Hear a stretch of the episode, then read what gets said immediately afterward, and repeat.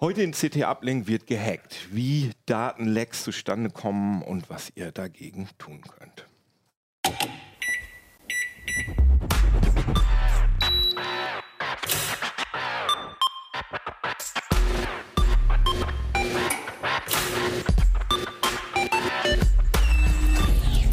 CT Uplink. Jo, herzlich willkommen hier bei CT Uplink. Kaum eine Woche vergeht, in der nicht irgendwelche Schlagzeilen auf Heise Online zum Beispiel stehen, wo von Datenlecks und Hacks und Data Breaches und wie auch immer man das nennt, die Rede ist. Und wir dachten uns, dass wir darüber mal eine ganze Uplink-Folge machen. Und dafür haben wir uns die Hacker und die Juristenfraktion eingeladen. Wer seid ihr denn? Ja, ich bin Ronald Eikenberg. Ich bin bei in der Kamera und bei CT äh, für Sicherheitsthemen zuständig. Hallo, ich bin Jörg Heidrich und ich bin der Justiziar vom Heise Verlag und der Datenschutzbeauftragte. Jürgen Schmidt, ich bin auch bei Heise für Security zuständig. Ihr habt jetzt immer Heise gesagt, aber eigentlich sind wir natürlich Heise, alle ja. bei dem CT-Magazin, das wir immer voll schreiben. Und äh, das ist übrigens die aktuelle Ausgabe, die ich hier gerade in die Kamera halte für die Leute, die uns nur zuhören. Da geht es um gefälschte Flash-Speicher, um Social Media ausmisten, Fehler in ihrem Netz finden. Und es geht auch um CT deckt auf Datengau bei Autovermietung. Darüber werden wir gleich im Detail sprechen. Vorher aber noch mal ein Wort zum Sponsor. Diese Folge wird gesponsert von Hub Berlin. Das ist ein Business Festival, das am 1. und 2. April 2020 in Berlin stattfindet. Da könnt ihr 50% sparen mit dem Heise-Code. Bleibt dran, am Ende noch mehr, ganz am Ende der Sendung noch mehr zum Hub Berlin oder zur Hub Berlin. Genau, wir haben jetzt gerade schon gesagt, achso, ich bin übrigens Jan Kino Jansen, ich bin kein Hacker, aber ich finde das Thema natürlich alles total, ich finde das Thema natürlich interessant und will mir das gerne mal von den Kollegen erklären lassen, wie das funktioniert. Und äh, wir haben uns überlegt, dass wir ähm, bekannte Hacks, die in den letzten Wochen, Monaten, Jahren ähm, ja, irgendwie uns beschäftigt haben, dass wir da mal im Detail drüber sprechen. Und zwar nicht nur über die Auswirkungen oder vielleicht sogar weniger über die Auswirkungen, sondern mehr darüber, wie sind diese Hacks, wie sind diese Datenlecks zustande gekommen, wer hat da Fehler gemacht, ähm, was ist da illegal gewesen, war das legal, alles solche unklaren äh, Themen werden wir besprechen. Und der erste Fall, der ist ja auch hier auf dem Cover drauf, das ist der sogenannte, äh, das sogenannte Buchbinder-Leck. Das ist ein, eine Autovermietung.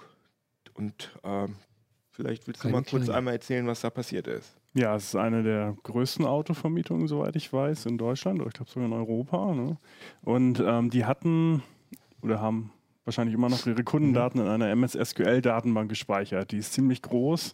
Microsoft SQL. Also, genau, Microsoft SQL. Ähm, die Datenbank ist ziemlich groß und ähm, die haben da regelmäßig Backups von erstellt, was ja erstmal eine gute Sache ist, insbesondere bei so wertvollen Daten wie eben Kundendaten. Äh, dieser Backup-Server war allerdings über das Internet erreichbar und das ohne Authentifizierung. Das Oh heißt, die haben Ja. im Prinzip ja, einen SMB-Server, das ist wie so eine Windows-Dateifreigabe im Prinzip ähm, äh, errichtet und die durch irgendwelche Umstände ins Internet gestellt und da da eben kein Passwortschutz drauf war, konnte man sich die kompletten Daten einfach runterziehen und das waren ja, das waren mehrere Terabyte, glaube ich. Ne? Und wie, wie viele Kunden äh, waren, also hier, es steht ja hier vorne auf dem Cover drauf, drei Ja. Millionen Kunden entblößt und ähm, Bei drei Millionen konnten wir es ähm, nachvollziehen. Also es ist natürlich ein riesiger, eine riesige Datenmenge, die auch äh, sehr, sehr aufwendig auszuwerten ist. Aber man kann dann so Sachen machen wie eben nach Kundennummern suchen und dann die dann nur die einzigartigen Kundennummern zählen und so sind wir dann auf diese drei Mhm. Millionen gekommen. Und das ist ja schon ganz schön krass, wenn man bedenkt, äh, es gibt 80 Millionen Menschen in Deutschland, aber von denen haben ja nur, ja, nicht alle auf jeden Fall einen Führerschein. Das heißt, das ist ja schon mal, es sind natürlich nicht nur deutsche Kunden, sondern aber ver vermutlich deutschsprachig. Österreich war nur noch dabei, ich glaube 400.000 meine ich mich zu erinnern. Mhm. Ähm, Da haben wir auch diese nette Grafik im Heft, Mhm. äh, wo das aufgeschlüsselt ist, welche, wie viele Kunden in welchen äh, Bundesländern und in welchen Ländern betroffen sind. Das war schon halt primär Deutschland, aber halt Österreich ist da, glaube ich, auch noch ein ganz Genau. schöner Ableger. Achso, und auch hier. ganz viele Leute aus anderen Ländern, die äh, halt in Deutschland sich einen Wagen äh, gemietet haben. Können Also- wir mal einmal die Detailkamera hier, geht das? Schafft ihr das hier?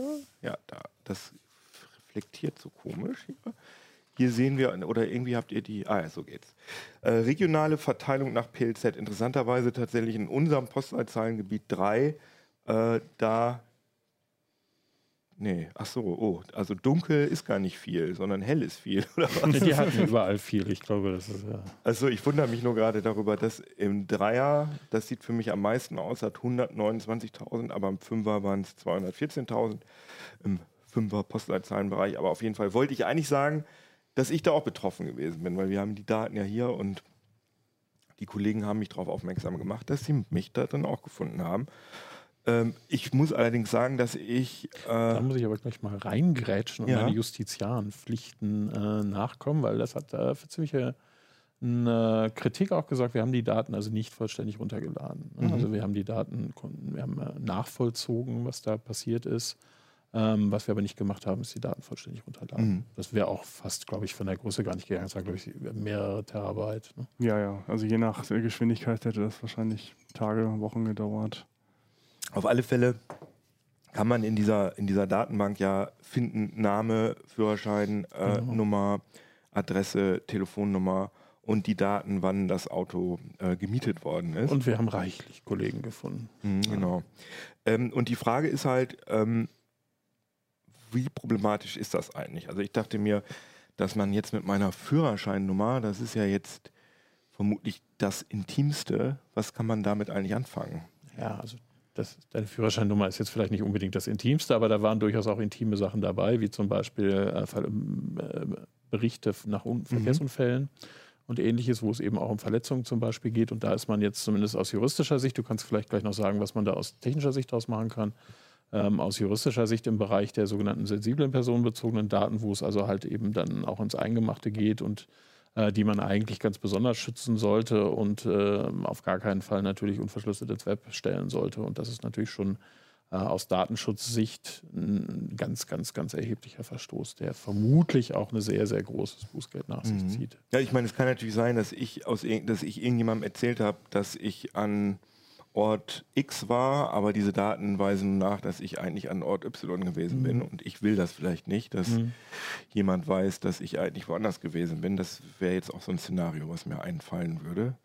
Aber ähm, also okay, du sagst, es geht da vor allem um die äh, um so Sachen wie Unfall. Nee, das sind diese besonderen Arten von personenbezogenen Daten, die eben nochmal besonders geschützt Mhm. sind. Und deswegen ist es besonders übel aus Datenschutzsicht, die äh, frei ins Netz zu stellen. Aber auch aus den recht anderen Daten kann man natürlich eine Menge machen. Man kann sie, das weißt du vielleicht besser als ich, äh, wofür man sie jetzt aus technischer Sicht lösen, nutzen kann.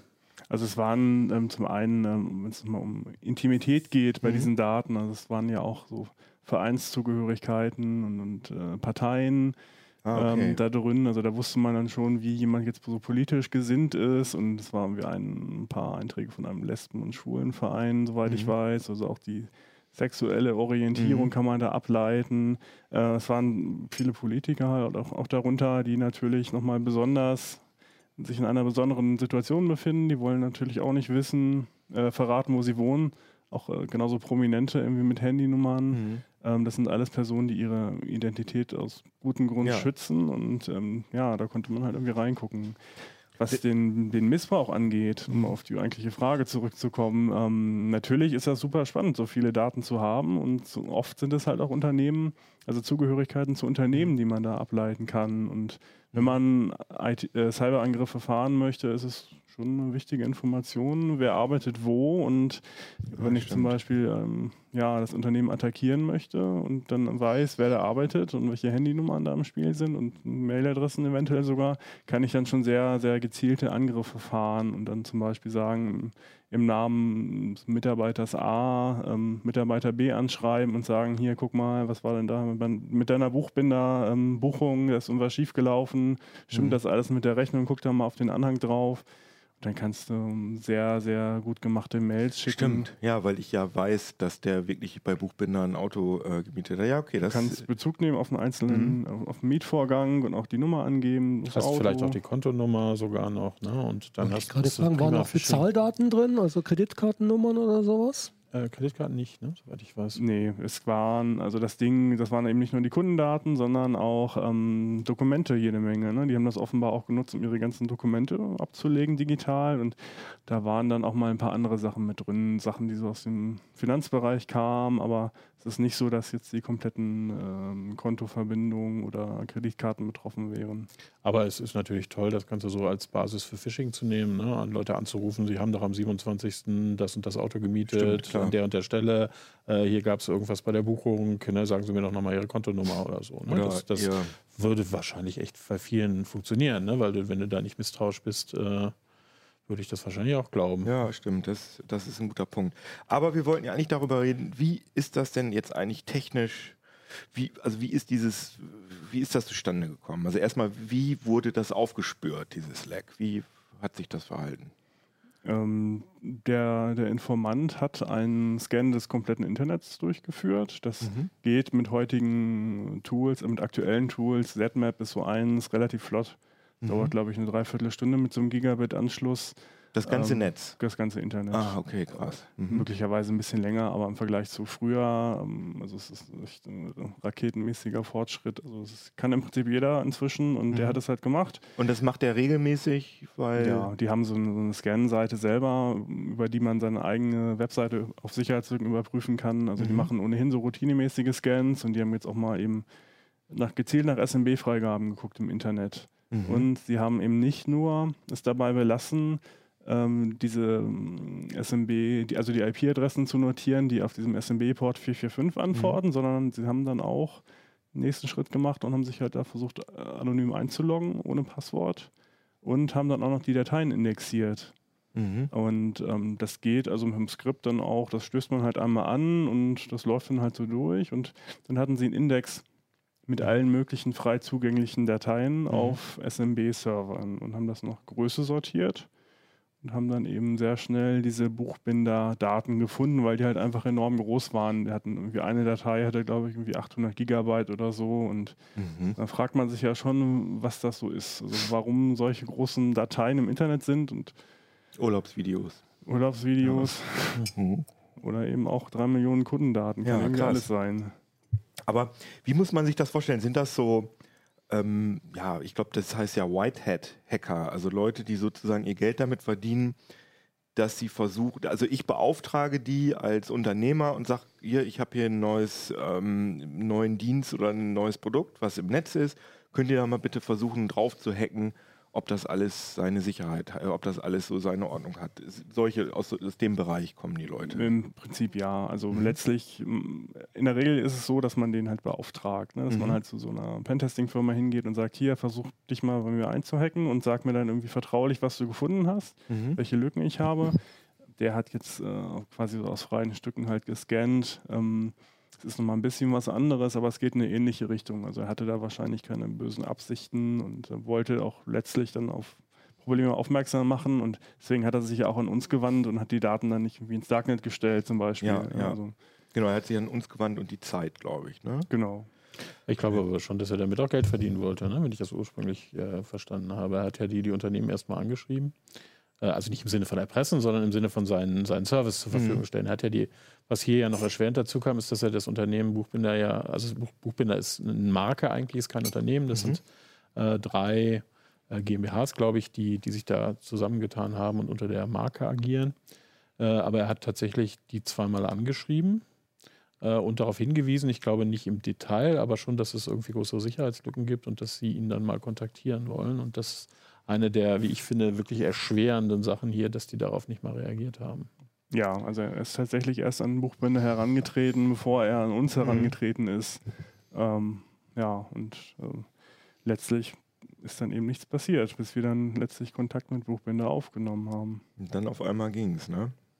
Das leider sehen wir leider sehr oft so. Also es ist ähm, teilweise schwer für solche Leute, die eben solche Datenlecks finden und die eben nichts Böses im Schilde führen, mit den Unternehmen zu kommunizieren. Also manche Unternehmen reagieren halt gereizt und drohen mit, mit rechtlichen Schritten, andere reagieren gar nicht oder äh, lassen das äh, lange schleifen, solange bis dann der Entdecker der Daten mit der Veröffentlichung droht. Äh, droht in Anführungszeichen halt, er kündigt sich, halt- sie halt an im, im Sinne einer Responsible Disclosure. Mhm. Ähm, also das ist so ein, so ein Veröffentlichungsprozess, wo man dem Unternehmen erst ein bisschen Zeit gibt, das Problem zu schließen. Mhm. Aber der, der Entdecker der Lücke ist halt interessiert daran auch, dass das dann irgendwann in, an die Öffentlichkeit gerät. Ne? Ja, Und klar. So war das dann eben auch. Aber ich meine, wenn ich mir vorstelle, sagen wir mal, ich finde jetzt eine Sicherheitslücke bei Apple oder so, ich habe ja als normaler Mensch, da habe ich ja keinen Kontakt bei Apple. Das heißt, ich muss dann at info at apple.de Apple.com oder so Ja. hinschreiben, hallo. Äh, und ich ver- vermutlich kriegen die sehr viele solcher Mails. Ne? Also die müssen ja intern ja wirklich auch die Strukturen haben, dass sie halt die wichtigen, ernst gemeinten Mails irgendwo an jemanden weiterleiten, der da äh, irgendwie, ja, der da irgendwie Interesse dran hat. Das wird wahrscheinlich das Problem gewesen sein, oder? Ja, wobei, das ist jetzt nochmal anderer Bereich, weil Firmen wie Apple, Microsoft, Google und so weiter, die zahlen ja im Zweifelsfall sogar Prämien dafür, dass du ihnen Sicherheitslücken meldest. Ja, das stimmt. heißt, die, haben eine spezielle Anlaufstelle, Adresse. Mhm. äh, wo du eben mit Security-Problemen in deren Produkten hingehen kannst, die dort melden kannst und im Zweifelsfall kriegst du sogar eine Prämie, eine Belohnung dafür bezahlt, dass du sie gemeldet hast. Mhm. Ähm, das ist aber nicht unbedingt der Stand der Dinge so ganz breit in der äh, Industrie, Mhm. sondern ein Großteil der Industrie, für die ist Sicherheit immer noch irgendwie ein Problem der anderen, ein Problem, das man irgendwie durch äh, gute Werbung und gute PR in den Griff bekommen kann, aber nicht wirklich was, dass man aktiv was tut, zum Beispiel in Form von äh, Ressourcen bereitstellen für den Umgang mit Sicherheitslücken in eigenen Produkten. Würdet ihr das empfehlen für eine Firma, dass sie in ihrem Impressum beispielsweise auf ihrer, Web, auf ihrer Webseite eine Security, ähm, einen Security-Kontakt angeben für solche? Definitiv. Wer, wer Produkte zur Verfügung stellt, die irgendwas mit Internet, Computern, Software oder sowas zu tun haben, der muss davon ausgehen, dass diese Produkte auch Sicherheitslücken enthalten. Und der sollte auch davon ausgehen, dass früher oder später äh, irgendwelche Leute über solche Sicherheitsprobleme stolpern. Ja, eine Autovermietung, ne, die, das ist halt so. Ja, auch, ja, die haben auch IT und die Ja. haben also irgendwie einen Internetauftritt und was auch immer. Und im Zweifelsfall kann es für dich nur gut sein, äh, es den Leuten, die dir guten, mit gutem Willen irgendwie Sicherheitslücken melden wollen, Informationen geben wollen, um dein Produkt besser zu machen, einen DSGVO-GAU zu vermeiden oder sowas, es denen so leicht wie möglich zu machen, Mhm. Ja, diese Informationen an dich ranzutragen. Aber da geht es ja auch um Zeit, ne? Da geht es um Tage wahrscheinlich oft bei diesen. Oder Stunden. Haben, ganz blöde Frage, haben wir sowas? Haben Nee, wir haben so wir eine nicht. Adresse? Äh, haben wir nicht. Wir haben halt datenschutz.heise.de und Wir die haben auch security.heise.de, also wenn du dahin Adresse.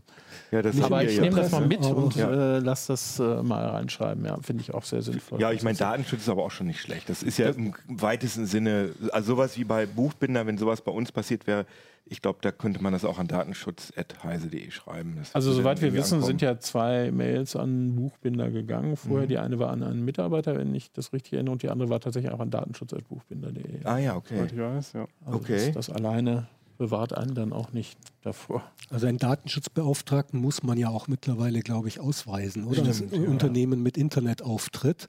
Von Mhm. daher, diese Adresse gibt es immer, aber ähm, nach meiner Erfahrung ist das auch nicht unbedingt immer äh, die beste Anlaufstelle, um Sicherheitsprobleme äh, zu melden. Wissen wir denn, ob das irgendwie einfach im Nirvana verschwunden ist oder ob, oder ob die bewusst äh, das ignoriert haben? Das wissen wir wahrscheinlich auch nicht. Ne? Das wissen wir nicht. Ne? Ah ja, okay. Ja, aber wir wollten ja, du hast ja jetzt gerade über die Ports gesprochen. Mhm. Ähm, du hast ja, glaube ich, auch irgendwie so ein Tool mitgebracht oder so, was wir mal zeigen können, wie sich sowas verhält? Oder Ja, ist das ist ein irgendwie? Standardwerkzeug. Es ist jetzt hier kein spektakulärer Lifehack, aber ich wollte mal kurz zeigen, Ja, nur damit man das den- mal sieht. Wir wollen ja auch das keine kleine Anleitung Ding hier geben. drauf gehen. Ich hoffe, es läuft. Ja. Genau, abmelden wollen wir uns nicht. Äh, Nee. so, das ist ein bisschen kompliziert zu bedienen. Spektakulär. Also für die und nur Hörer, äh, wir haben hier jetzt äh, ein grünes Terminal, beziehungsweise Genau. ein Terminal mit, ist das Linux wahrscheinlich? Ja, ja, ne? ganz wichtig, wenn man hacken möchte, Linux benutzen, eine Konsole mit grüner Schriftart. Ja, Ähm, und auch so einen kryptischen Namen wie X205TA, verstehe. Genau, ich zeige das mal. Das ist einfach ein Portscanner Nmap. Ne? Das ähm, ist so das Standardtool, was man benutzt, um irgendwie Server abzuklopfen. Mhm. Ich gehe mal auf unseren. Herr Justiziar, ist das, ist das schon ein Problem, was äh, Ja, Ronald das Dates Eintippen macht? noch nicht, aber mal gucken, wie es So. jetzt weitergeht. Kannst du mal Enter drücken, Kino. Ja. Boah, aufregend, ey. Boah. Bin ich zumindest juristisch raus. Also jetzt äh, läuft da das Tool Nmap und hat, äh, Alles offen. und hat jetzt gesagt, dass wir Port 80 TCP, TCP, das ist für HTTP, 443 ist für HTTPS und 8008 auch für HTTP. Ja. Also alles, wie es sein soll, denke ich, oder? Was der letzte Port soll, weiß ich jetzt nicht, aber die oberen beiden sind sehr typische Webserver. Diese müssen halt erreichbar sein, damit man die Webseiten abrufen kann. Darüber hinaus sollte eigentlich nicht so viel offen sein. Insbesondere so Mhm. typische Verdächtige sind eben 445 für SMB-Freigaben. Wenn die übers Internet erreichbar sind, ist das ganz böse. Oder andere Dienste wie Remote Desktop sollte man auch nicht unbedingt übers Internet zugänglich machen, ähm, weil in dem Moment, wo man da drauf kann, kann eben auch ein Hacker aus dem Internet probieren, sich da reinzuhacken. Also es muss nicht mal sein, äh, dass es äh, keine Authentifizierung aktiv ist. Dann kann er halt einfach durch die offene Tür gehen. Aber selbst Mhm. wenn da ein Schutz ist, kann er eben probieren, diesen Schutz anzugreifen, indem er Passwörter durchprobiert. Er kann Brute Force, einfach irgendwelche Wörterbuch, also einfach irgendwelche Passwörter ausprobiert. Ja. Ne? ja. oder er guckt eben, ob er Sicherheitslücken in den Diensten findet. Oftmals sind die ja nicht auf dem aktuellen Stand. Mhm. Ähm, und das ist eigentlich schon für meinen Geschmack ein Schritt zu nah dran an dem, was ich habe, an meinen Kundendaten, an meinen Backups, was auch immer. Mhm. Und man sollte halt eben gucken, dass man das nicht so macht, also dass die nicht, äh, dass die Ports nicht übers Internet erreichbar Klar. sind, sondern stattdessen VPN ist da so das Stichwort, also man, dass man halt einen VPN-Zugang ins interne Netz macht, über den man dann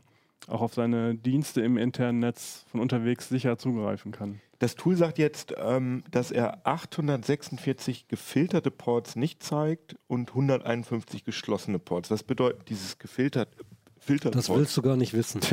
Ich will es auch nicht wissen, glaube ich. Das ist, kein, das ist eine rein technische Unterscheidung, die hier keine Rolle spielt. Wir können ja. jetzt natürlich irgendwie in die Details Nee, nee, eines TCP-Handshakes einsteigen, aber Aber die, die er anzeigt, das sind die, die relevant sind. Also Genau. das sind die, die offen sind. Und was ich jetzt äh, schwierig finde zu verstehen, ist, dass dieser, du hast jetzt gesagt, dass so ein Portscan äh, mit einer Gigabit-Verbindung des ganzen Netzes, was hast du gesagt?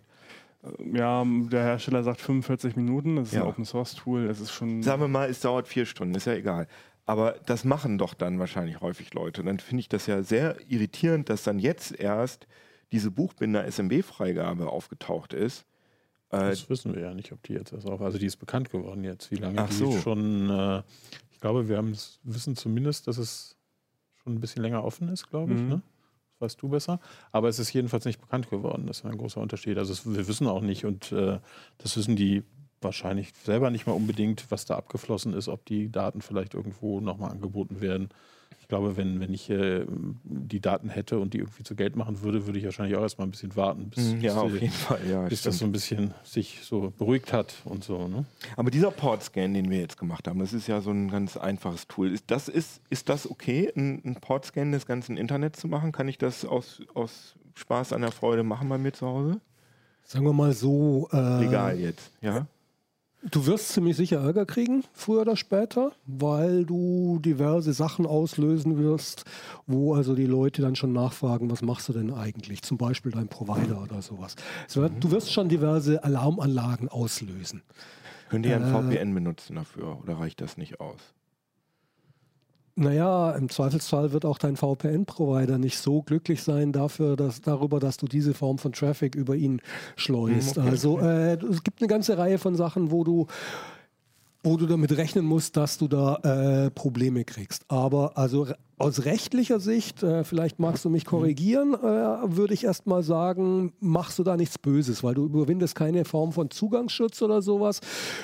Du läufst halt einmal irgendwie durch die, durch die Straßen und äh, guckst, wo, wo ist irgendwann, wo äh, wer was offen, was erreichbar, wo wohnt jemand, ähm, wo kann ich mit was sprechen. Ja, und wenn ich das hier, wenn ich Nmap jetzt aber mir vorstelle, dass ich diesen, was wir gerade dafür Heise gemacht haben, fürs ganze Netz bekomme, das muss man ja dann auch erstmal auswerten. Äh, aber ich kann wahrscheinlich Nmap so einstellen, zeig mir bitte jetzt nur, äh, also Port 80 und 443 ignorierst du mal, sondern zeig mir nur die interessanten Sachen. Das kann ich wahrscheinlich so einstellen. Ja, also das ist jetzt ein sehr einfaches Beispiel. Ähm, dieser komplette Internet Scanner ist noch ein bisschen anders, da ist dann ZMap, aber funktioniert sehr ähnlich. ZMap, also ZMap. Ah ja, das habe ich auch Ähm, schon mal gehört. Und dann habe ich erstmal viele Daten. Also ich Mhm. weiß dann noch nicht, ob ich da reinkomme. Also ich weiß dann, da ist ein SMB-Server auf dieser IP. Mhm. Ich muss halt noch gucken, ob ich da reinkomme und was der halt so macht, ob er mich reinlässt, ob ich auf die Daten zugreifen kann. Ähm, das ist dann nochmal ein bisschen Arbeit. Also das kann man halt auch skripten, so wie das Mhm. eben der Buchbinder-Informant gemacht hat. Äh, was aber auch eine Option ist, ähm, die man im Hinterkopf haben sollte, auch als, äh, ich sag mal, als Internet-Nutzer, Mhm. ähm, ist, dass es halt Dienste wie Shodan gibt. Das ähm, mag der eine oder andere kennen. Ähm, das Ja, ist ähm, gehen wir mal drauf auf deinen Computer hier. genau, also die scannen halt für dich das Internet, also nicht für dich, sondern für jeden. Die scannen das Internet Äh, äh, ja, genau, wollte ich gerade sagen. Kontinuierlich. kontinuierlich durch und du kannst die Ergebnisse dann einfach abrufen und durchsuchen, so wie bei Google. Ne? Erklär doch mal ein bisschen für die Leute, die uns nicht sehen, sondern nur hören, was da jetzt auf dem Bildschirm zu sehen ist. Es ist erstmal eine, mehr, sieht aus im Prinzip wie Google. Ne? Oben ist ein Sucheingabefeld und ähm, da haben wir jetzt mal nach Port 445 gesucht. Das ist SMB, also ähm, Dateiserver. Und ähm, ja, in Deutschland und äh, nach dem Wort disabled. Und das bedeutet, ähm, dass er hier eben dann auch tatsächlich, äh, man sieht, er hat sich versucht, Shodan hat sich da versucht, offenbar irgendwie einzuloggen und ähm, als in der Kommunikation wurde eben Authentication disabled äh, zurückgeliefert. Und wir sehen jetzt halt nur die, wo eben äh, der Passwortschutz abgeschaltet wurde. Ich sehe richtig, dass Shodan das jetzt nicht gemacht hat, sondern dass Shodan oder äh, nicht auf, äh, auf deinen Auftrag hin das gemacht hat, sondern dass Shodan das sozusagen immer macht und du sozusagen nur auf die Ergebnisse zugreifst. Das heißt, es Genau. wird nicht immer wieder der Scan ausgelöst. Das ist im Prinzip wie so ein Crawler bei Google, nur dass die hier nicht Webseiten crawlen, sondern eben Ports abklopfen. Okay. Das ist aber auch, das ist ja ganz schön krass. Okay. Also da bekomme ich dann ja auf jeden Fall nicht Ärger von meinem Provider, weil ich ja nur auf Shodan zugreife und nicht einen Podscan mache. Also das mit dem Ärger mit dem Provider habe ich nur deshalb äh, erwähnt, weil ich ein bisschen die Leute, die jetzt irgendwie auf die Idee kommen, schnell mal selber ZMap anzuwerfen, um SMB-Freigaben zu scannen, warnen wollte, weil also ich habe da tatsächlich schon Ärger bekommen. Ich habe also nach irgendwelchen Dingen gesucht auf einem speziellen Testserver und innerhalb von wenigen Stunden hatte ich dann äh, das Abuse-Team äh, am Ah, ja. Telefon, die sich bei mir gemeldet haben, dass, es dass bei ihnen Beschwerden eingegangen sind Ah, ja. über äh, die Scan-Aktivitäten. Er wollte wissen, was, was denn da los sei. Und als ich ihm dann gesagt habe, ja, heise Security und ein bisschen erklärt habe, wonach ich suche, hat er gemeint, okay, mach weiter, ist kein Problem. Wir, wir beruhigen die Leute, die wir da jetzt irgendwie, die sich bei uns beschwert haben. Mhm. Aber äh, im Zweifelsfall, man muss damit rechnen, dass man da dann, wenn man sowas mal macht, doch tatsächlich auch ziemlich schnell Reaktionen erntet. Wobei aus juristischer Sicht, äh, um, um das dann nochmal im Detail äh, darzustellen, ich habe mir diese ganzen Strafrechtsparagraphen rund um IT nochmal angeschaut, ähm, ist es tatsächlich so, dass das, was wir jetzt hier gesehen haben, wahrscheinlich nicht strafbar ist. Da gibt es relativ wenig Urteile so, aber es gibt einen Strafrechtsparagraphen, ohne jetzt zu sehr ins Detail zu gehen, 202a, Ausspähen von Daten. Also das ist hier schon der Bereich, wo wir sind. Der sagt aber, dass man sich nur strafbar macht, ähm, wenn äh, die Daten, um die es hier geht, nicht für mich bestimmt sind. Das ist das eine. Das ist bei den Backups von äh, Autovermietung häufig der Fall. ähm, und dass sie, und das ist der entscheidende Punkt, gegen unberechtigten Zugang besonders gesichert sind. Und Ja, das sind sie ja nicht gewesen. das sind sie nicht und ich habe auch nicht äh, mir Zugang unter Überwindung der Zugangssicherung verschafft. Ah, das heißt, okay, also wenn ich jetzt mit Brute Force äh, ein äh, Samba-Passwort hacken würde, oder was heißt hacken ist es ja auch nicht, aber einfach Brute Forcen würde, das wäre dann strafbar. Aber wenn es einfach offen ist, wäre es nicht strafbar. Wobei du aber trotzdem natürlich unter Umständen gegen die AGBs deines Providers verstoßen könntest. Also sowas wie äh, Aufrechterhaltung des ordnungsgemäßen Betriebs.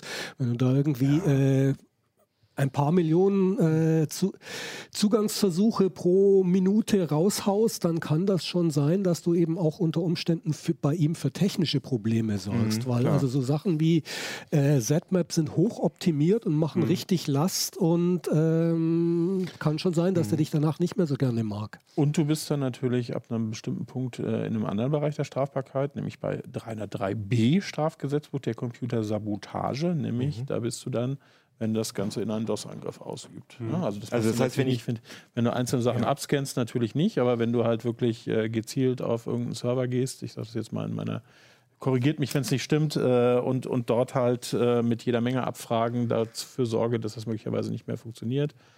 Äh, dann bin ich hier in diesem Bereich, ähm, wenn, ich, wenn ich mich eine Datenverarbeitung, die für einen anderen von wesentlicher Bedeutung ist, erheblich störe, dann bin ich hier in diesem Bereich. Und das könnte ich mit ZMAP schon, das könnte schon sein, dass ich, dass mein Provider dann, dass dann andere Leute, dass es Sagen für andere so, Leute durch, langsam durch gezieltes Scannen kannst du das natürlich schon, schon machen. Also wenn, stell dir vor, du versuchst äh, zum Beispiel einen Web- Webserver zu indizieren. Was liegen auf dem für Daten und äh, stellst dadurch irgendwie ganz viel, ganz schnell irgendwie äh, Anfragen, Suchanfragen an den und bringst irgendwie äh, eben zum Beispiel die Suchmaschine zum Kochen, weil äh, die eben nicht normalerweise drei Suchanfragen pro, äh, pro Stunde zu verarbeiten hat. Und wenn sie auf einmal ein paar tausend pro Sekunde hat, dann äh, kann die eben ziemlich schnell überlastet sein.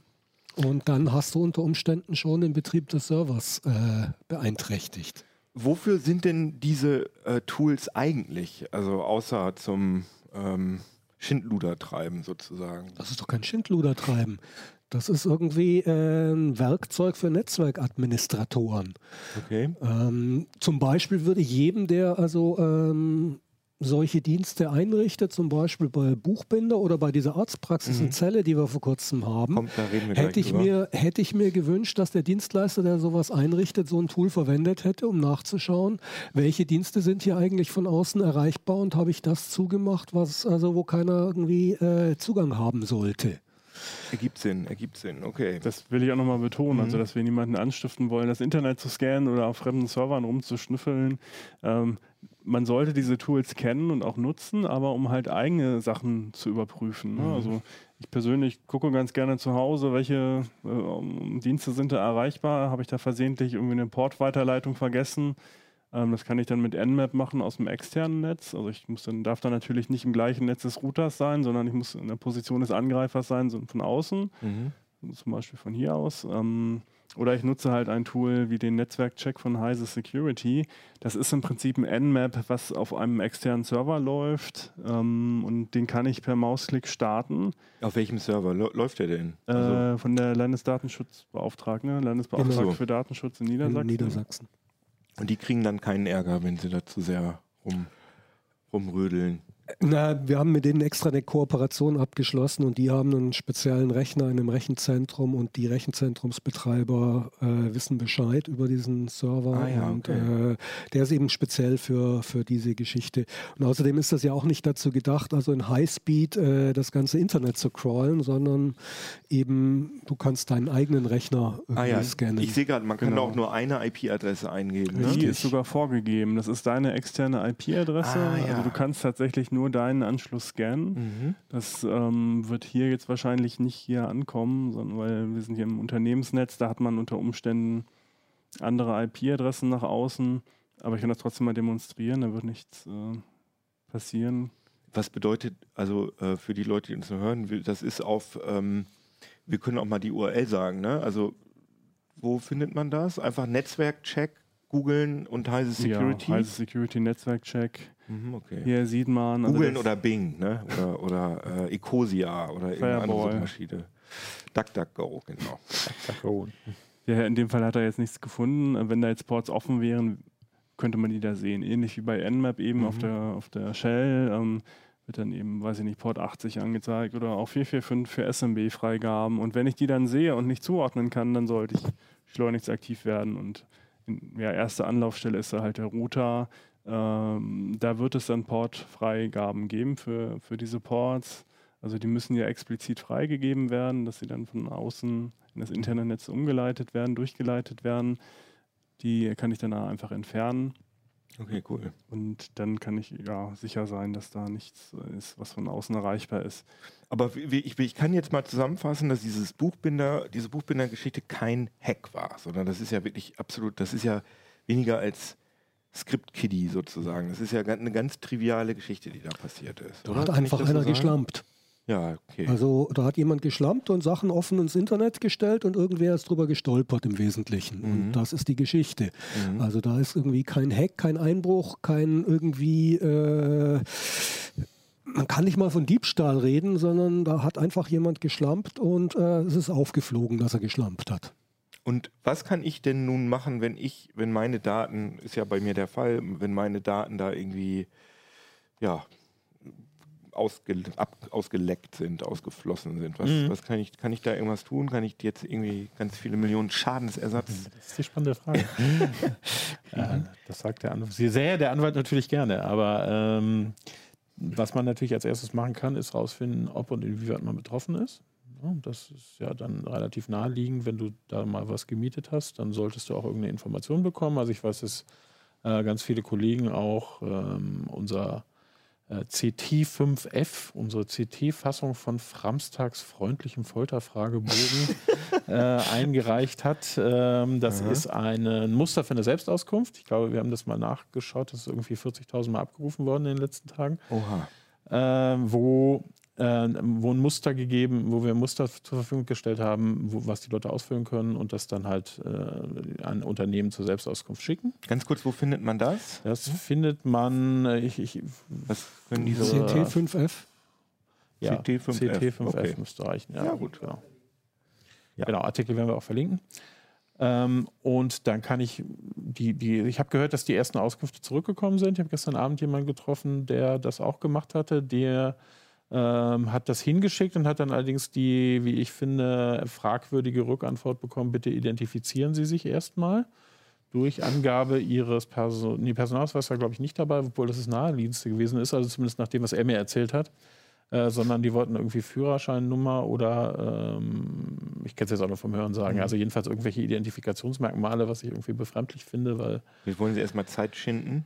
Das weiß ich nicht. Ist, also wir machen das auch, wenn wir uns nicht sicher sind, ob eine Anfrage in Ordnung ist, wobei man natürlich die Adresse, unter der man abfragt, mit der Adresse dieselbe ist, die die gespeichert mhm. haben und man das einfach per Post an, an das Haus schickt. Ne? Dann kann ja eigentlich nicht viel passieren. Ja, das stimmt. Äh, also von daher fand ich das etwas befremdlich, aber das ist der erste Schritt. Ich mache eine Selbstauskunft, gucke, was ich überhaupt betroffen sind. Äh, ich warte weiter darauf. Äh, du hast auch noch nichts bekommen von denen, nehme ich an, ob nee. die eine, ihre Kunden nochmal gedenken zu informieren. Das müssten sie eigentlich nach der DSGVO. Äh, Habe ich noch nicht gehört, dass sie das gemacht haben. Da wären sie meiner Begriff auch spät dran. Also vielleicht interpretieren die das anders, aber äh, eigentlich, mhm. meiner Ansicht nach, hätten sie das tun müssen. Äh, bis dann zu der spannenden Frage, ob ich möglicherweise als Betroffener von diesem Leak auch Schadensersatzansprüche habe. Das sieht nämlich die DSGVO vor, wenn es, das ist relativ neu jetzt so in der Form, wenn es einen Verstoß gegen die DSGVO gibt, und zwar relativ egal, wie groß der ist, dann habe ich einen Schadensersatzanspruch. Und zwar dann, wenn ich entweder einen materiellen Schaden habe, den werde ich hier nicht haben, ne? also sowas, was ich beziffern kann, oder eben auch einen immateriellen Schaden dadurch, dass meine Daten online verfügbar sind und mit denen Missbrauch betrieben werden kann. Mhm. Ähm, das war eine der, der faszinierendsten Sachen, die ich hier entdeckt habe, war tatsächlich, dass vier Stunden nach unserem ersten Bericht über das Leck war tatsächlich so ein Legal Tech-Unternehmen schon online und hat versucht, irgendwie Leute äh, anzutreiben, äh, die, äh, für, für, die, die äh, tatsächlich diesen Schadensersatz geltend machen können. Für eine Sammelklage, oder? Ja, Sammelklage gibt es in ja, dem Bereich nicht, aber so, die sammeln halt die ganzen Sachen und werden das dann wahrscheinlich auch zusammen geltend machen. Ähm, das war, fand ich ziemlich faszinierend. Wie hoch das ist, kann man auch noch nicht sagen, aber vielleicht also dieser Schadensersatzanspruch, ob mhm. es den gibt oder wie hoch der ist, das wird sicher die Gerichte beschäftigen. Aber man kann davon ausgehen, dass die eine erkleckliche Summe zahlen werden müssen. Also die werden natürlich sowieso eine erkleckliche Summe zahlen und äh, da würde ich jetzt auch gerne mal eine hohe Summe sehen, ehrlich gesagt, mhm. für, an, an Bußgeldern. Ne? Das kriegt dann der Staat an, äh, durch die Datenschutzbehörde für das, äh, für das Leck als solches, weil das verstößt irgendwie so ziemlich gegen jeden Vorschrift der DSGVO. Okay. Ähm, und die anderen Sachen sind dann so, so zusätzliche Probleme.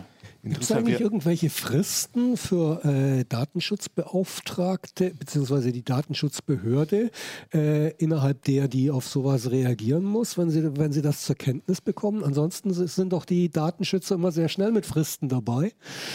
Ähm, die für, meinst du für die Behörde oder für die Ja, für die Behörde. Also. Nee, für die Behörde gibt es überhaupt nichts und das ist zum Teil auch ehrlich gesagt, ähm, nenne es jetzt mal freundlich zum Heulen, weil man weiß, dass das da wirklich zum Teil große Lags und große Probleme seit Monaten bekannt sind und da nichts passiert ist. Umgekehrt als Unternehmen habe ich eine ziemlich enge Frist, da habe ich tatsächlich 72 Stunden äh, Zeit, um, um, so ein Leck zu melden und da muss ich echt schon auf jede Menge Informationen zusammengetragen haben, was passiert ist, was ich dagegen machen will, wer betroffen ist und so weiter. Um hier nochmal die internationale Tragweite dieser, dieser Lecks oh ja. äh, zu zeigen, haben wir hier so eine, so eine Grafik. Ähm, die ist nicht von uns, sondern die ist von Information is Beautiful. Und da kann man die Zahl, die, da kann man halt die ganzen, ähm, das nennen die jetzt Data Breaches und Hacks. Und äh, da kann man immer die Zahl der äh, ja, erbeuteten oder ausgeleckten äh, Datensätze sehen.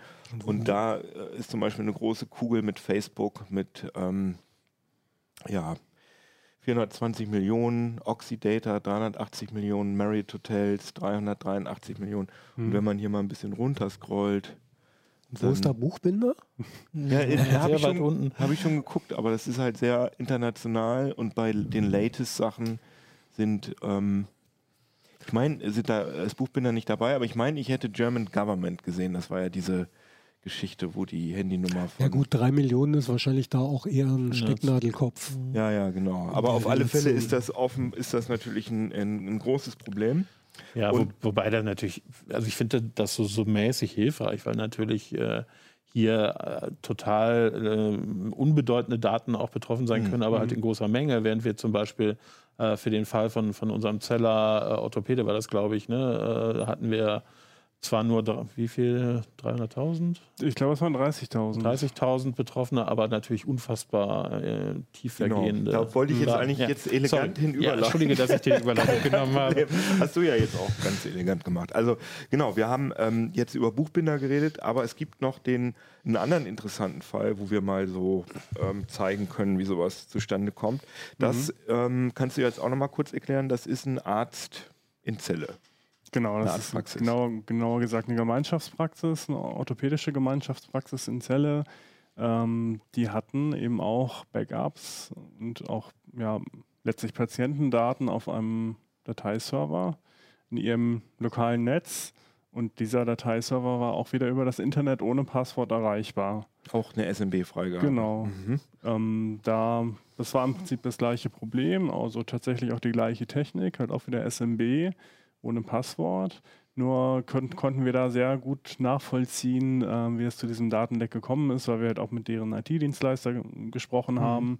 Wir haben sie natürlich ähm, frühzeitig informiert und ähm, es ist dann nicht sofort gelungen, dieses Datenleck zu schließen, sodass wir dann nach einer Woche nochmal anrufen mussten, mailen mhm. mussten. Ähm, und ja, es stellte sich dann heraus, dass in dem Fall ein Leck in dem Telekom-Router hm. eine Sicherheitslücke in dem Telekom-Router dazu beigetragen hat. Also zum einen war dieser Dateiserver natürlich völlig unsicher konfiguriert, aber dass er übers Internet erreichbar war, daran hatte auch so ein bisschen dieser Telekom-Router Schuld. Das war die Digitalisierungsbox. Das ist eine Telekom-Router. Klingt ja schon so schrecklich. Das klingt ja wie Datenautobahn. ja. Okay. Genau, ja, das ist der Telekom-Router, der Standardrouter für Businesskunden. Mhm, okay. Und der hatte eben ähm, Bug im Prinzip in der, in der Web-Oberfläche. Und wenn man da gesagt hat, ich möchte einen Port freigeben, zum Beispiel Port 443 für HTTPS. Mhm. Dann hat er gesagt, ja, ich gebe aber Port 441 bis 449 frei oder sogar 440 bis 449, insgesamt 10 Ports. 445 ist ja SMB. Genau, ja, dummerweise liegt eben SMB genau in dieser Port-Range, die da versehentlich freigegeben wurde und so haben, hat die Praxis oder hat der IT-Dienstleister der Praxis, ohne es äh, zu wissen, direkt ähm, eben diese SMB-Freigaben äh, übers Internet zugänglich gemacht. Das ist ja, ja krass. Ja. Habt ihr, haben das die gleichen Leute rausgefunden, die den Buchbinder, die Buchbinder oder war das? Das ist unabhängig davon. Und er hat das tatsächlich, soweit ich weiß, auch über Shodan gefunden. Also, da also es war auch ein Informant, äh, genau. äh, der sich bei uns gemeldet hat. Äh, wir haben ja auch eine Informanten- äh, äh, E-Mail-Adresse sozusagen. Ne? Vielleicht können wir die auch nochmal kurz nennen. Habt Ja, es gibt eine Kopf? zentrale Webseite, ct.de-tipps. Genau. Können wir auch nochmal kurz man zeigen. aufrufen, um, beziehungsweise offiziell heißt es, glaube ich, mittlerweile ct.de-investigativ, Mhm, oder? Genau, das wird auf heise.de slash Genau. investigativ umgeleitet. Ähm, Das ist also ein sicherer Briefkasten. Äh, also es gibt einen sicheren Briefkasten oder es gibt ein anonymes Kontaktformular und da legen wir sehr viel Wert drauf, dass die Leute, die Whistleblower, die Tippgeber da wirklich geschützt sind. Nur, nur mal kurz nochmal am Rande, dass wir Man sieht hier zum einen, das ist ein normales Kontaktformular, aber halt anonym. Ähm, wir haben hier aus dieser Seite alle Tracker entfernen lassen ähm, und es wird verschlüsselt übertragen. Äh, und ähm, wenn man es aber noch ein, eine Stufe sicherer und anonymer haben will, dann kann man das eben auch über Tor machen. Das ist ein, äh, wie hieß es, Secure Drop.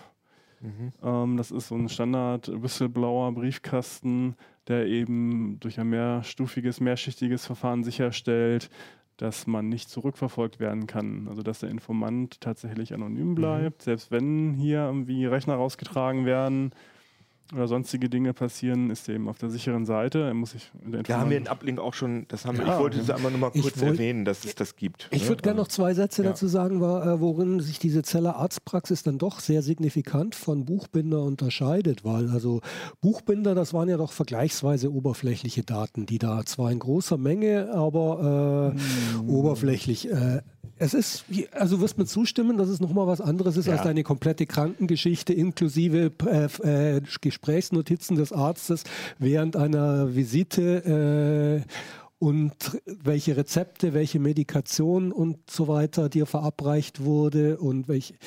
Also es das war wirklich komplett alles. komplett alles, was also was äh, in dieser anfällt. Zellerarztpraxis über dich gespeichert war. Eben wie gesagt, also du wenn du beim Arzt bist, der notiert ja nebenbei immer so ein bisschen, was er, über was er mit dir redet, welche Symptome du hast und genau, Probleme.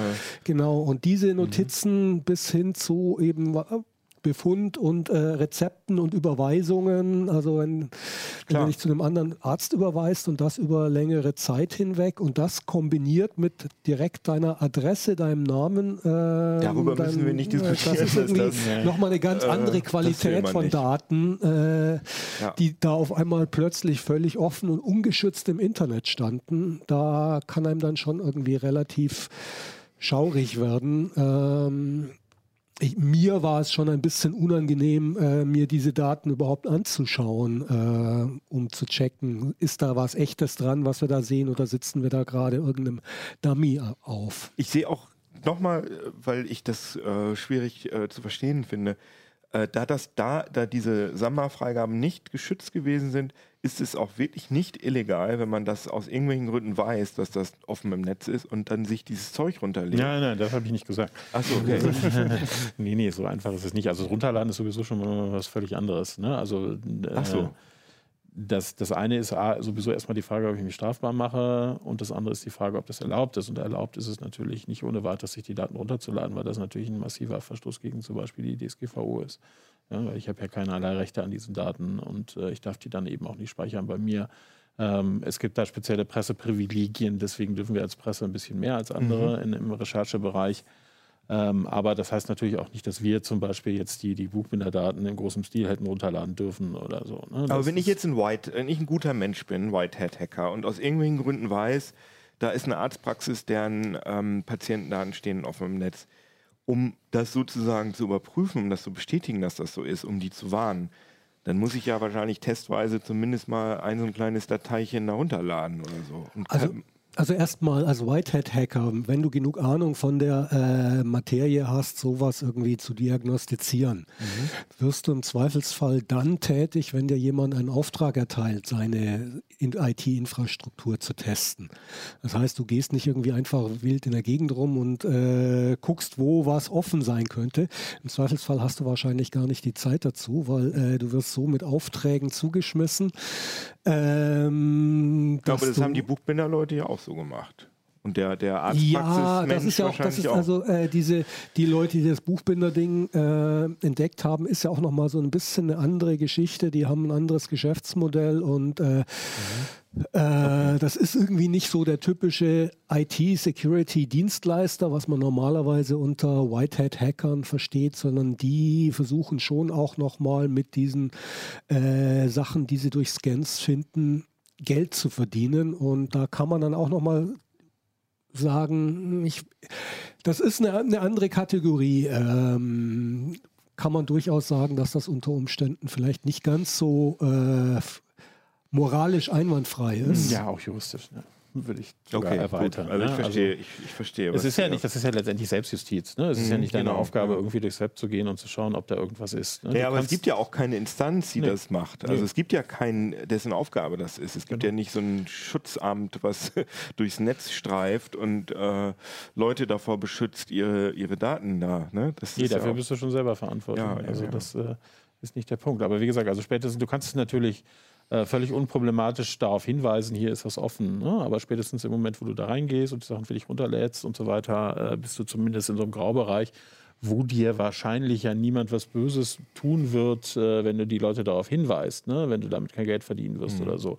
Aber ein nicht ganz unerhebliches Restrisiko bleibt natürlich. Da kann man über den Informanten bei dieser Arztpraxis nochmal sprechen oder ist das. Äh, Das war im Prinzip auch so eine Art IT-Dienstleister, der hat sich halt auch mal ein bisschen umgeguckt.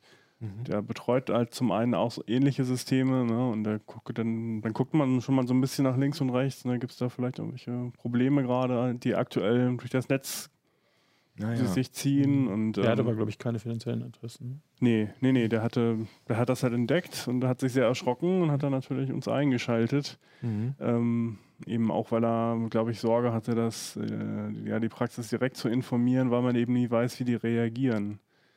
Ähm, und ähm, also der Fall in Celle ist halt sehr anschaulich, weil er eben zum einen geht es um richtig sensible Mhm. Daten, wo keiner möchte, dass da Unbefugte darauf zugreifen können. Das war jetzt irgendwie ein Orthopäde, aber es gibt ja auch irgendwie, was hier nicht, äh, Urologen oder so. Ähm, Ich glaube, bei Orthopäden gibt es auch genug. Ja, ich wollte sagen. ähm, und ja, das Problem, was dahinter ist, das ähm, ist eigentlich schon ziemlich dramatisch und das wird auch aktuell viel diskutiert, dass nämlich Ärzte im Prinzip auf ihre Patientendaten selber aufpassen müssen. Mhm. Also die haben da die Oberhand, die sind auch juristisch verantwortlich für diese Daten und ähm, müssen eben sehen, dass die Systeme abgesichert werden. Und das sind dann eben Systeme, die in der Praxis stehen. Das ist dann eben irgendein NAS oder so oder ein Windows-Server und die müssen eben gucken, wie konfiguriere ich das sicher? Und ähm, wenn sie das selber nicht können, müssen sie einen IT-Dienstleister beauftragen. Und das ist dann wie beim Handwerker. Man weiß eben nicht so genau, wie, wie fähig die wirklich sind Mhm. oder ob sie das Leck schließen oder ob sie das Leck noch größer machen unter Umständen. Ähm, und es gibt dann eben auch keine Routinekontrollen, was die Datensicherheit betrifft. Also man kann schon davon ausgehen, dass sehr viele Praxen auf ähnliche Weise angreifbar sind. Ja, klar. Was ist denn da passiert bei der Arztpraxis? Gab es da schon juristisches Nachspiel? Wissen wir das? Wissen wir da?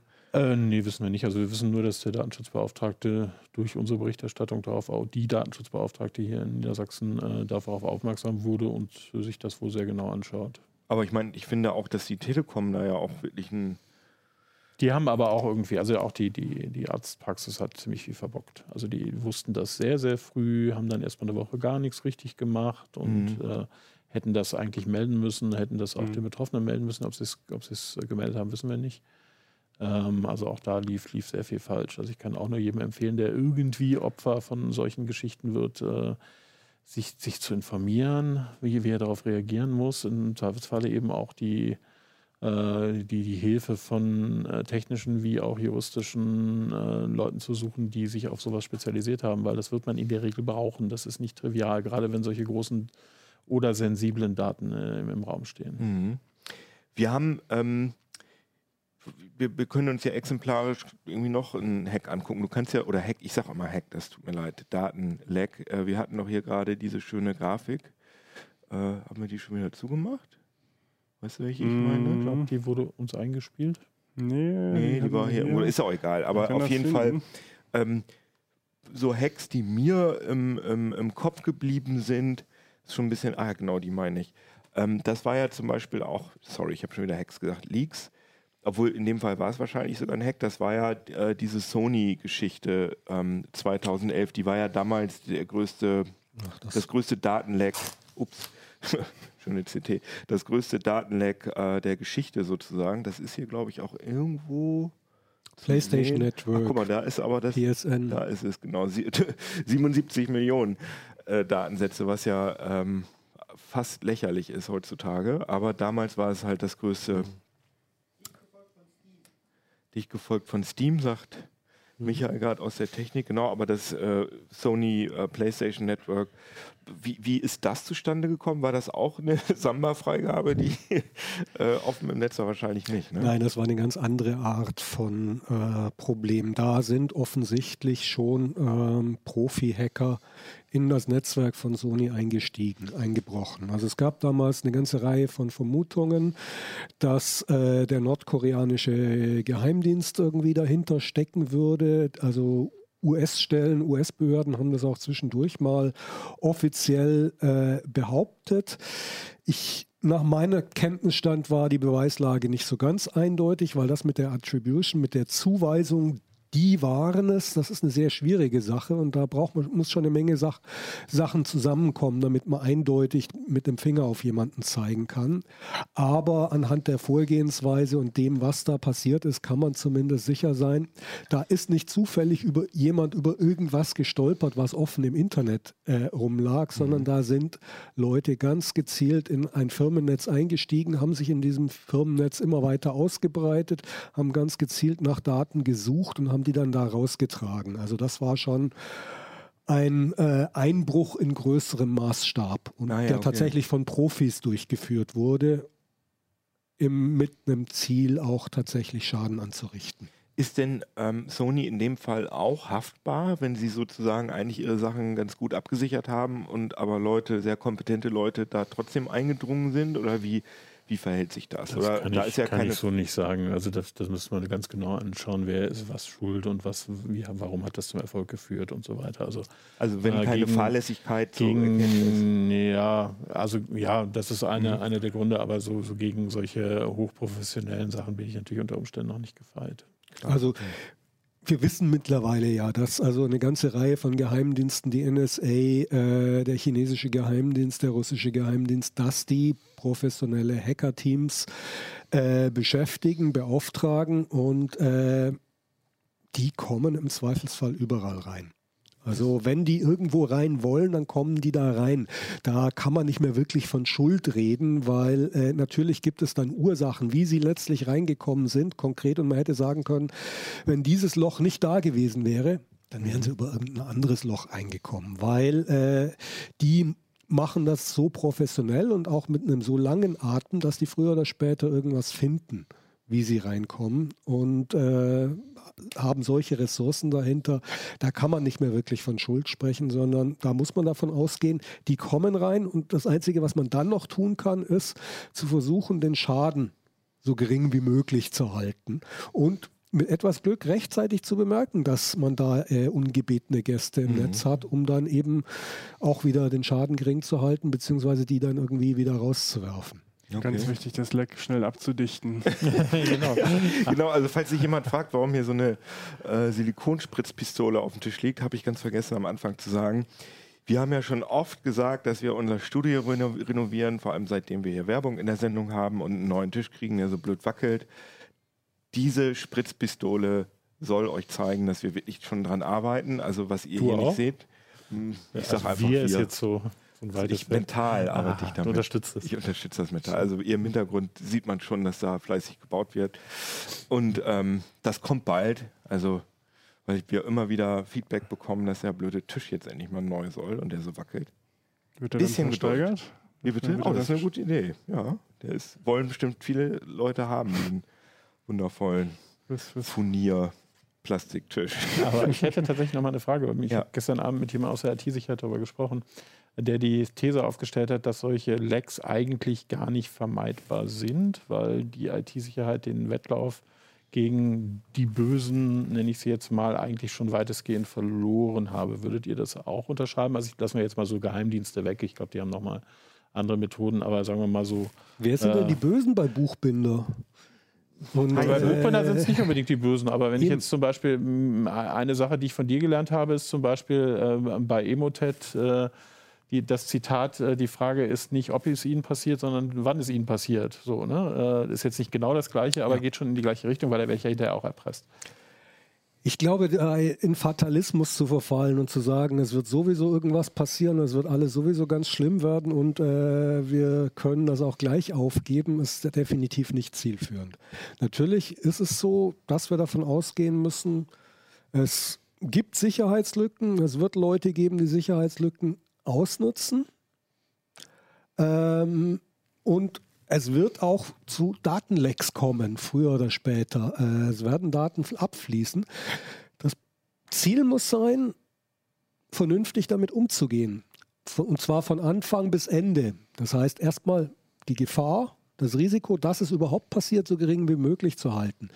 Wenn es dann passiert, in der Lage zu sein, festzustellen, dass du betroffen bist, möglichst schnell und dann sinnvoll mit dieser Situation umzugehen, sinnvoll zu reagieren. Wenn dir jemand Bescheid sagt, da hast du ein Problem, darauf vorbereitet zu sein, darauf zu reagieren, die Lücke zu schließen innerhalb einer angemessenen Zeit und nicht irgendwie das hinten runterfallen zu lassen oder zu hoffen, naja, so schlimm wird es schon nicht werden und äh, da sitzen wir jetzt aus. Oder überhaupt irgendwie keine Vorstellung, keinen Plan zu haben und so weiter. Also es geht einfach darum, äh, mit diesen Dingen vernünftig umzugehen und die einzudämmen, so weit wie möglich. Dann kann man das ganze Problem natürlich nicht aus der Welt schaffen, aber in eine Größenordnung, eine Dimension reduzieren, mit der man noch einigermaßen vernünftig umgehen kann. Also wir schaffen es bei keinem ernsthaften Problem, ähm, das völlig aus der Welt zu schaffen. Verkehr. Äh, es gibt weiter Unfälle. Trotzdem hören wir nicht auf, irgendwie äh, zum Beispiel Ampeln auf den Straßen zu betreiben und äh, zu versuchen, eben weiter Verkehr sicherer zu machen. Ja, das ist richtig. Ich finde auch ein bisschen, also es liegt natürlich auch hier am CT-Umfeld, dass wir immer sehr skeptisch, äh, was Daten oder sehr datenschutzfokussiert äh, auf die Welt gucken. Aber was mich zum Beispiel wundert, ist, dass früher stand äh, jeder Name, jede Telefonnummer und jede Adresse im Telefonbuch. Das war eine ganz normale Sache, dass man halt wusste, aha, okay, Jankin und Jansen, die und die Straße, die und die Telefonnummer.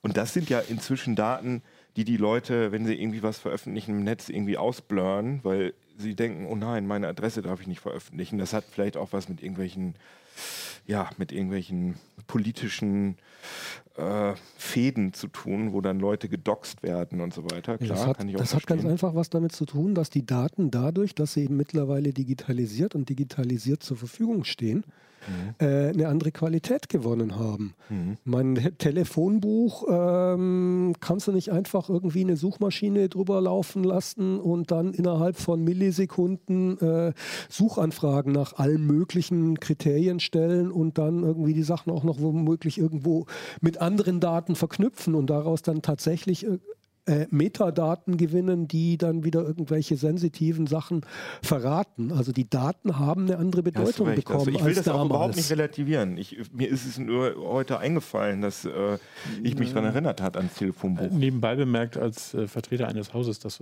auch lange Telefonbücher gemacht hat und immer noch macht und jetzt sehr ja. erfolgreich das Ganze online macht.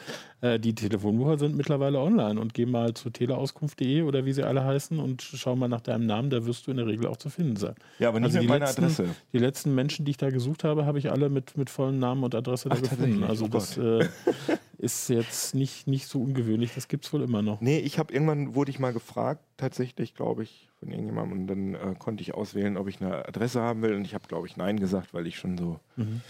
äh, anti Daten war oder so äh, verängstigt. Aber natürlich, du hast natürlich völlig recht, dass das äh, eine andere Qualität heute hat. Aber ähm, ich finde, man muss auch wirklich immer genau überlegen, wo sind Daten eigentlich wirklich sensibel und wo sind sie vielleicht auch sinnvoll. Also wir arbeiten ja gerade an äh, DNA-Tests und das ist natürlich super sensibel, aber auf der anderen Seite ist es auch super wertvoll, weil man mit vielen DNA-Daten äh, viele tolle Dinge machen kann und vielleicht auch äh, Krankheiten heilen kann. Das, das ist einen von diesen Anbietern habe ich ja auch gefunden, oder? Ja, MyHeritage, genau. Was, was steht da dabei? SMB-Freigabe äh, nur die E-Mail-Adresse, also in Anführungsstrichen nur die E-Mail-Adressen und die ähm, ja, E-Mail-Adressen und die Accountnamen, also nicht die DNA-Daten selbst. Aber da äh, wird demnächst in CT was Interessantes. Genau, also wir arbeiten keinesfalls selber an DNA-Tests und werden die auch zukünftig nicht anbieten, äh, aber wir werden darüber berichten. Genau, wir arbeiten Genau. heise, heise DNA. Also schickt, schickt, Online-Journalismus und äh, DNA-Tests. schickt uns eure Spucke und dann äh, machen wir was Schönes draus und verkaufen die Daten. Nehmen das jetzt keiner wörtlich. Wir wollten doch noch irgendwas über Datenverkauf. Ach so, genau. Wir wollten einmal noch mal kurz Avast anschneiden. Ähm, Ja, das ist irgendwie ein an, nochmal ein anderes Szenario, wie ohne dein Wissen deine Daten irgendwie plötzlich im Internet landen können, beziehungsweise bei anderen, bei Dritten, ohne dass du es weißt und also unter Umständen auch in einem Szenario, mit dem du prinzipiell eigentlich nicht einverstanden bist. Das war eben der Antivirenhersteller Avast, ja. dessen Antivirensoftware ähm, alle Webseiten, alle URLs, die du aufgerufen hast, nach Hause gefunkt hat, äh, um zu überprüfen, ob da potenziell was Böses lauert. Ähm, ist bei Antivirensoftware eine vergleichsweise übliche Sache. Machen die primär, um eben dich vor bösen Dingen zu schützen. Avast hat diese Daten kurzerhand mit einer Tochterfirma dann weiterverkauft. Also äh, die auch wirklich angepriesen gegenüber Firmen. Äh, jeder einzelne Klick, was wurde gekauft, äh, wie lange haben sich die Leute wo umgetrieben. Solche Daten wurden äh, angeblich anonymisiert oder ja, tatsächlich auch pseudo-anonymisiert, aber tatsächlich weiterverkauft. Ist aufgeflogen, rausgekommen und nochmal eine ganz andere Form von Datenleck, als wir es bisher diskutiert haben. Also man muss nicht Opfer von solchen Datenlecks, von denen wir am Anfang geredet haben, werden, sondern man kann auch einfach Opfer von Firmen mit einem scheiß Geschäftsmodell werden, sozusagen. Das, ich finde, das klingt alles sehr äh, tragisch. Also was wir jetzt alles besprochen haben, das sind ja alles Dinge, gegen die man sich nicht wehren kann. Also man kann sich ja, woher weiß man, ich, ich mache ja vorher kein, keine, keine Datenschutzabgleich, bei welchem äh, Autovermieter ich mir mein Auto ja gut, miete. du als, als Mieter nicht als Buchbinder oder sowas, die hätten schon ein bisschen mehr für ihre Security Ja. tun können. Oder auch vor allem kann ich es als Kunde nicht antizipieren. Naja, du musst nicht, nicht zwingend deine DNA an irgendwelche Was? merkwürdigen Anbieter, die in irgendwelchen merkwürdigen Städten, Ländern sitzen, geben. Das ist richtig. Äh, und vielleicht auch sonst überlegen, wem du deine Daten gibst. Gut, bei anderen Sachen denke ich, da äh, wird das nicht viel helfen. aber- Also keinen Virenscanner benutzen. Genau, das ist eine gute Idee.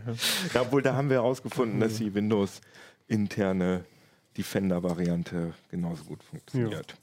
Ja, schön. Ich glaube, ich habe jetzt gar nicht auf die Uhr geguckt. Ich glaube, die Stunde haben wir locker voll gemacht, ne? würde ich mal sagen. Was ist denn jetzt mit diesem Hub Berlin? Ja, sehr gut. Wolltest du da nicht noch was zu sagen? Nee, das wir, wir wollen über die Werbung, das wollen wir nicht in die, das soll ganz Also. extern stehen.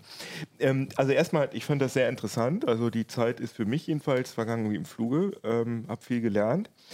Ähm, bevor wir jetzt zum Ende kommen und bevor ich dann nochmal auf unseren Sponsoren eingehe, wollte ich noch mal kurz äh, eine Mail vorlesen, weil wir nämlich immer, wir fragen natürlich immer noch eurem Feedback an uplink.ct.de, das war's, das können wir auch einblenden. Ja, sagt die Technik, kommt aber jetzt nicht, kommt gleich. Äh, da könnt ihr Mails hinschicken und ihr könnt natürlich äh, kommentieren auf YouTube und im Heise-Forum. Und dann lesen wir aber nie vor, was ihr geschrieben habt. Da müsst ihr aber nicht denken, dass es daran liegt, dass wir das nicht mitbekommen und nicht lesen, sondern wir äh, diskutieren da sehr intensiv darüber. Aber wir wollten und wir haben uns jetzt auf jeden Fall vorgenommen, das Feedback dann auch wieder in die Sendung, in den Podcast reinzukriegen. Soll ich das jetzt alles vorlesen? Nee, will ich nicht. Äh, und äh, ich habe hier eine ganz schöne Mail, das bezieht sich auf ähm, einen ziemlich alten Uplink, aber der passt ja ganz gut zur Sendung. Da geht es nämlich um Windows 7 versus ungepat ungepatchtes Handy Smart TV und die ist von Robert. Aber ich wollte eigentlich nur den Vornamen sagen. Ist das jetzt schon irgendwie ein. wir, wir, piepen, wir piepen den, äh, das können, können wir vielleicht machen, wir piepen den Nachnamen aus. Wir sagen nur Robert. Also wir haben eine Mail bekommen von Robert und der hat, äh, äh, der guckt uns immer und äh, hört uns immer und freut sich über unsere Sendung und war aber ein bisschen irritiert, dass wir ganz widersprüchliche Meinungen vertreten haben, dass wir nämlich gesagt haben, Windows 7 muss weg, weil Windows 7 keine Sicherheitspatches mehr bekommt, aber wir ganz locker gesagt haben, man kann ja ein altes, einen alten Smart TV oder ein altes Telefon, das kann man ja noch gut benutzen. Und er sagt zu Recht, ähm, lasst euch bitte nicht von den Herstellern für dumm verkaufen. Niemand würde einen PC mit eingebautem Verfallsdatum von zwei Jahren kaufen. Beim Smart TV, der locker das Doppelte eines Office-PCs kostet, finden das aber plötzlich alle okay. Da stimmt doch was nicht. Bitte geht hier mit gutem Beispiel voran und sensibilisiert die Leute für dieses Thema. Das haben wir hier jetzt mitgemacht. Also hast du total recht. Also man sollte bei allen Geräten darauf achten, dass da regelmäßig Sicherheitsupdates reingepatcht werden. Weil sonst, äh, ja, was dann so sonst passieren kann, haben wir heute grob besprochen. Obwohl nicht alles mit Sicherheits, also wenig, doch, es hat auch was mit ähm, Sicherheitsproblemen zu tun, siehe der Router der Arztpraxis. Mhm. Ja, bevor ich mich verabschiede, kommt jetzt nochmal der lange Sponsorenhinweis oder der ausführliche. Ähm, genau, wir werden gesponsert vom Hub Berlin. Das ist ein Business Festival und findet am 1. und 2. April in Berlin statt. Ähm, es werden 10.000 Teilnehmer erwartet mit 300 Speakern aus allen wichtigen Branchen. Ähm, also wichtig, habe ich jetzt nicht gesagt, sondern Hub Berlin. Ähm, und äh, es gibt ein intelligentes Matchmaking mit einer KI-getriebenen App und Networking im Fokus. Und die Top-Themen sind Technologietrends, KI, Nachhaltigkeit, Innovation durch Startups. All die hippen Themen. Und unter anderem sind dabei Führungspersönlichkeiten von Apple, Tencent, Telekom und Ministern aus Europa und Asien, dem Gründer von N26 und SafeDroid und so weiter und so fort. Die das Festival am 1. und 2. April 2020 in Berlin. Und äh, ihr könnt 50% sparen, wenn ihr euch da bis zum 20. März anmeldet mit dem Heise-Code Heise, kleingeschrieben 2020 direkt dahinter in Zahlen, kriegt ihr 50% Rabatt. Danke fürs Zuhören, danke fürs Zuschauen, danke an euch, dass ihr hier so lange mit mir hier rumdiskutiert habt. Sehr schön. Immer wieder gerne. Und ähm, Tschüssikowski an euch und wie gesagt, schreibt uns gerne unser Feedback. Wir lesen das dann auch beim nächsten Mal auf jeden Fall vor. Also nicht alles, aber vielleicht einige. Die, haben wir die Mailadresse jetzt eigentlich eingeblendet? uplink.ct.de. CT Uplink. Tschüss. Ende.